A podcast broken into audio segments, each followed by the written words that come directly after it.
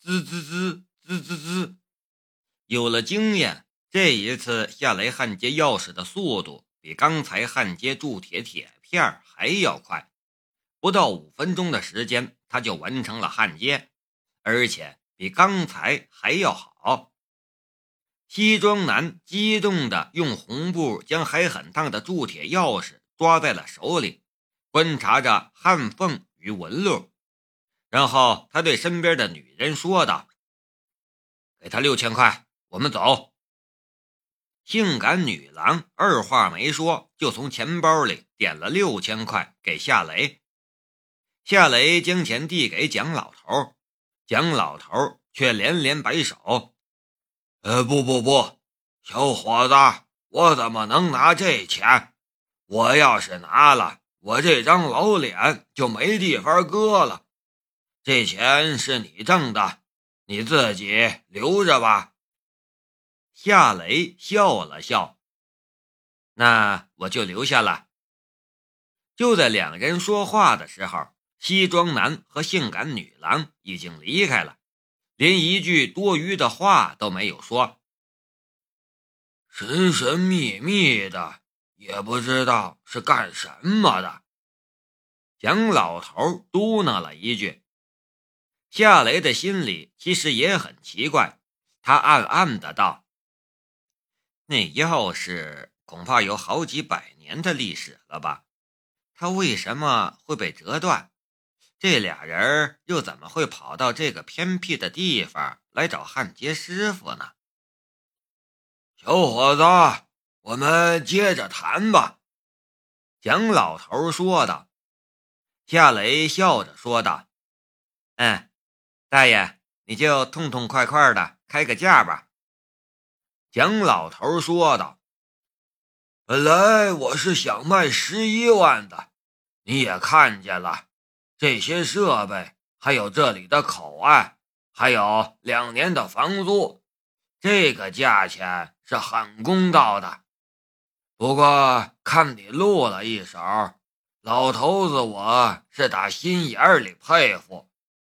我干这行干了一辈子，还从来没有见过谁有你这么好的手艺。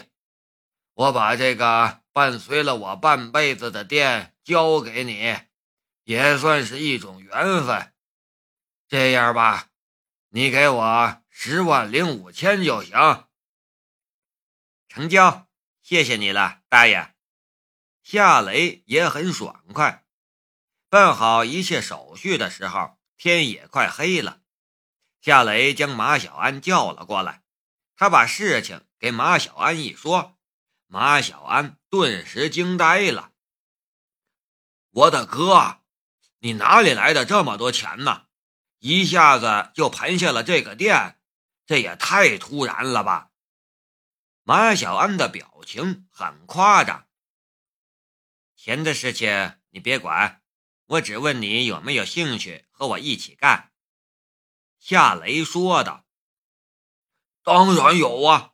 这几年你在哪儿，我就在哪儿。”我们兄弟俩一直都在一起，我去给别人打工，还不如给你打工呢。马小安开心的道：“那我们就一起干吧，你也不给我打工，赚了钱我们平分。”夏雷说道：“那不行，这店是你的，我怎么能跟你平分呢？亲兄弟明算账，这样吧。”赚的多你就给我多分点，赚的少你就给我少分点。要是赔本了，我就不要你的钱。”马小安说道。“你小子，好吧，就这么说定了。回头我再添置一点设备，然后把店面简单的装修一下，就可以开张了。”夏雷笑着说道。店名想好没有？马小安问。夏雷想了一下，嗯，我姓雷，你姓马，就叫雷马工作室吧。不好，马小安说道。你有更好的？夏雷好奇地看着马小安，马小安笑着说道：“你姓雷，未来嫂子姓江，应该叫雷江工作室才对。”去你的！夏雷一巴掌拍了过去，马小安却一早就躲开了。有了自己的工作室，两人都很开心，那种感觉就像是在外漂泊很久的人突然有了一个家。两人将店里的杂物清理了一下，然后又把卫生打扫了一下，直到夏雪打电话来催吃饭，两人才骑着一辆破旧的钱江幺二五摩托回去了。这天夜里，夏雷在网上。订购几样设备和工具，又花了好几万。他在澳门赢的钱到此也就花销的差不多了。钱没了，他的心里反而更踏实了。有了自己的工作室，不说赚多少钱，工作和收入肯定会比以前更稳定。更重要的是，凭借他的左眼的能力，只要他在这一行闯出名声。没准儿还真可以干一番大事业出来。这一夜，夏雷睡了一个好觉，他梦见了江如意，又梦见了龙兵，白生生、粉嫩嫩，他把他们的所有的秘密都瞧了个饱。然后他尴尬的换了一条新内裤。第二天一早，夏雷随便吃了点稀粥，便出了门。刚来到楼下，便碰见了正埋头往楼上走的江如意。如果不是他主动让开，江如意一准儿一头撞他怀里。如意，你怎么了？大清早的就失魂落魄的样子。夏雷说道：“哎呦，我正要去你家找你呢。”江如意一见夏雷，脸上顿时露出了笑容。别冲我笑，你冲我笑就没好事儿。”夏雷说道。“我可先跟你说清楚，我今天没空陪你去逛街买衣服。你实在需要人陪的话，我让小雪陪你去。还买什么衣服啊？现在就是给我穿龙袍，姐都不开心。”江如意又皱起了眉头。“发生了什么事儿啊？”江如意快嘴说道：“昨天和你吃过午饭的时候，我不是接了一个电话，让我去案发现场吗？遇到一件棘手的案子，上面下了死命令，叫我们分局一个星期破案，不然就撤了我这个局长。什么案子啊？没那么严重吧？怎么不严重？海珠市考古界的泰斗张伯清教授。”两天前被人杀死在家里，昨天他家的女佣从老家回来，才发现他的尸体。凶手的手法很老练，现场没有留下任何痕迹，就连监控器的终端都被人取走了。我们的手里没有任何破案的线索。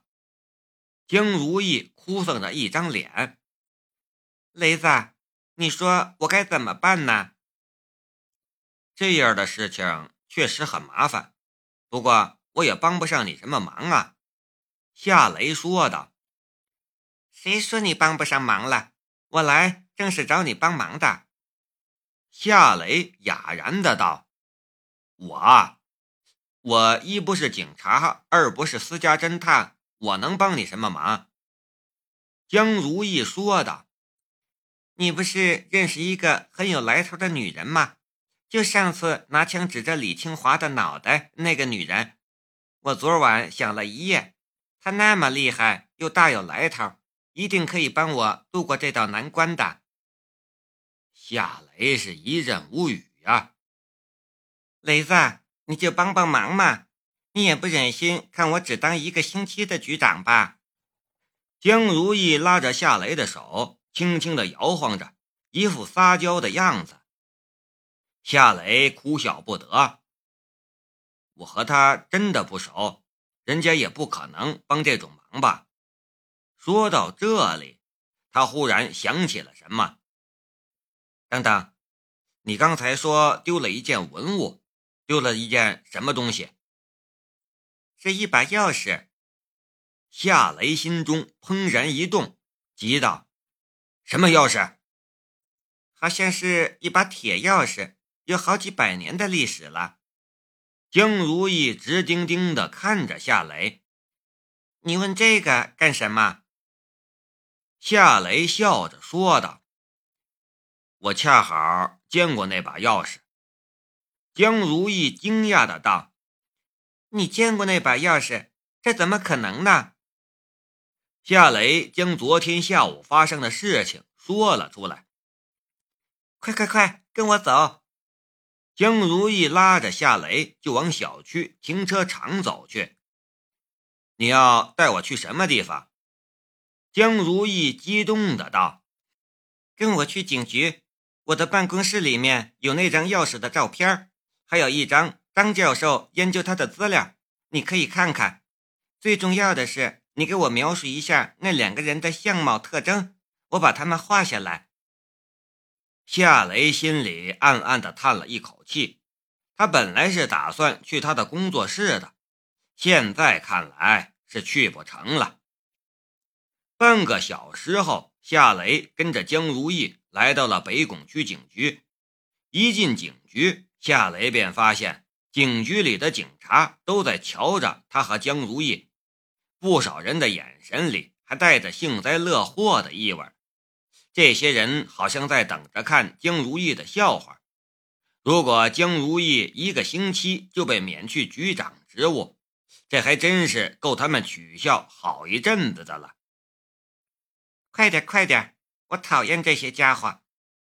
江如意低声催促着夏雷。夏雷笑着说道：“你是局长啊，是他们的上级，哪有上级怕下级的道理？你应该有点威严才行。先把眼前这关过了，再说什么威严的问题吧。”江如意推着夏雷的肩膀往前走。一点也不介意警局同事的异样的眼光。进了办公室，江如意将一只文件袋拿了出来，递到了夏雷的手里。文件袋里装着几张照片，有尸体的照片，有现场的照片，还有一张钥匙的照片。看见照片上的钥匙，夏雷顿时呆住了。照片上的钥匙。正是昨天他焊接好的钥匙，两者的长度、颜色和纹路都完全一致。他的脑海里顿时浮现出了那个西装男和性感女郎的样子，两人的服装、身高、面孔、眼神等等，一一浮现在他的脑海之中，给人的感觉就像是他仿佛回到了昨天下午的时空中，在蒋老头的小店中。亲眼瞧着两人一样，这是怎么回事我怎么会记得如此清楚？就像是看着两人的照片就算是记忆力出众，也不可能达到这种程度吧？夏雷的心中一片震惊。江如意直直的盯着夏雷：“你想到了什么？”夏雷却仿佛没有听见他的声音，他闭上了眼睛，回忆着他焊接过的铸铁钥匙的纹路。他的脑海之中跟着又浮现出了那把铸铁钥匙的影像，那些复杂的纹路清晰地呈现在他的脑海之中，每一个细节都非常清楚，就像是他正亲眼看着那把钥匙的照片一样。半分钟后。夏雷睁开了眼睛，看着钥匙的照片他刚才回忆的钥匙的纹路与照片上的钥匙的纹路完全一致。就在刚才的回忆里，他几乎没有忘记任何细节。夏雷忽然明白了过来，这根本就不是回忆，更像是他的左眼存储了他所看过的一切的影像。只要他去回忆某一个影像。他的左眼就会提供出类似照片一样清晰的画面。无意之中，他发现了左眼的新的能力——过目不忘。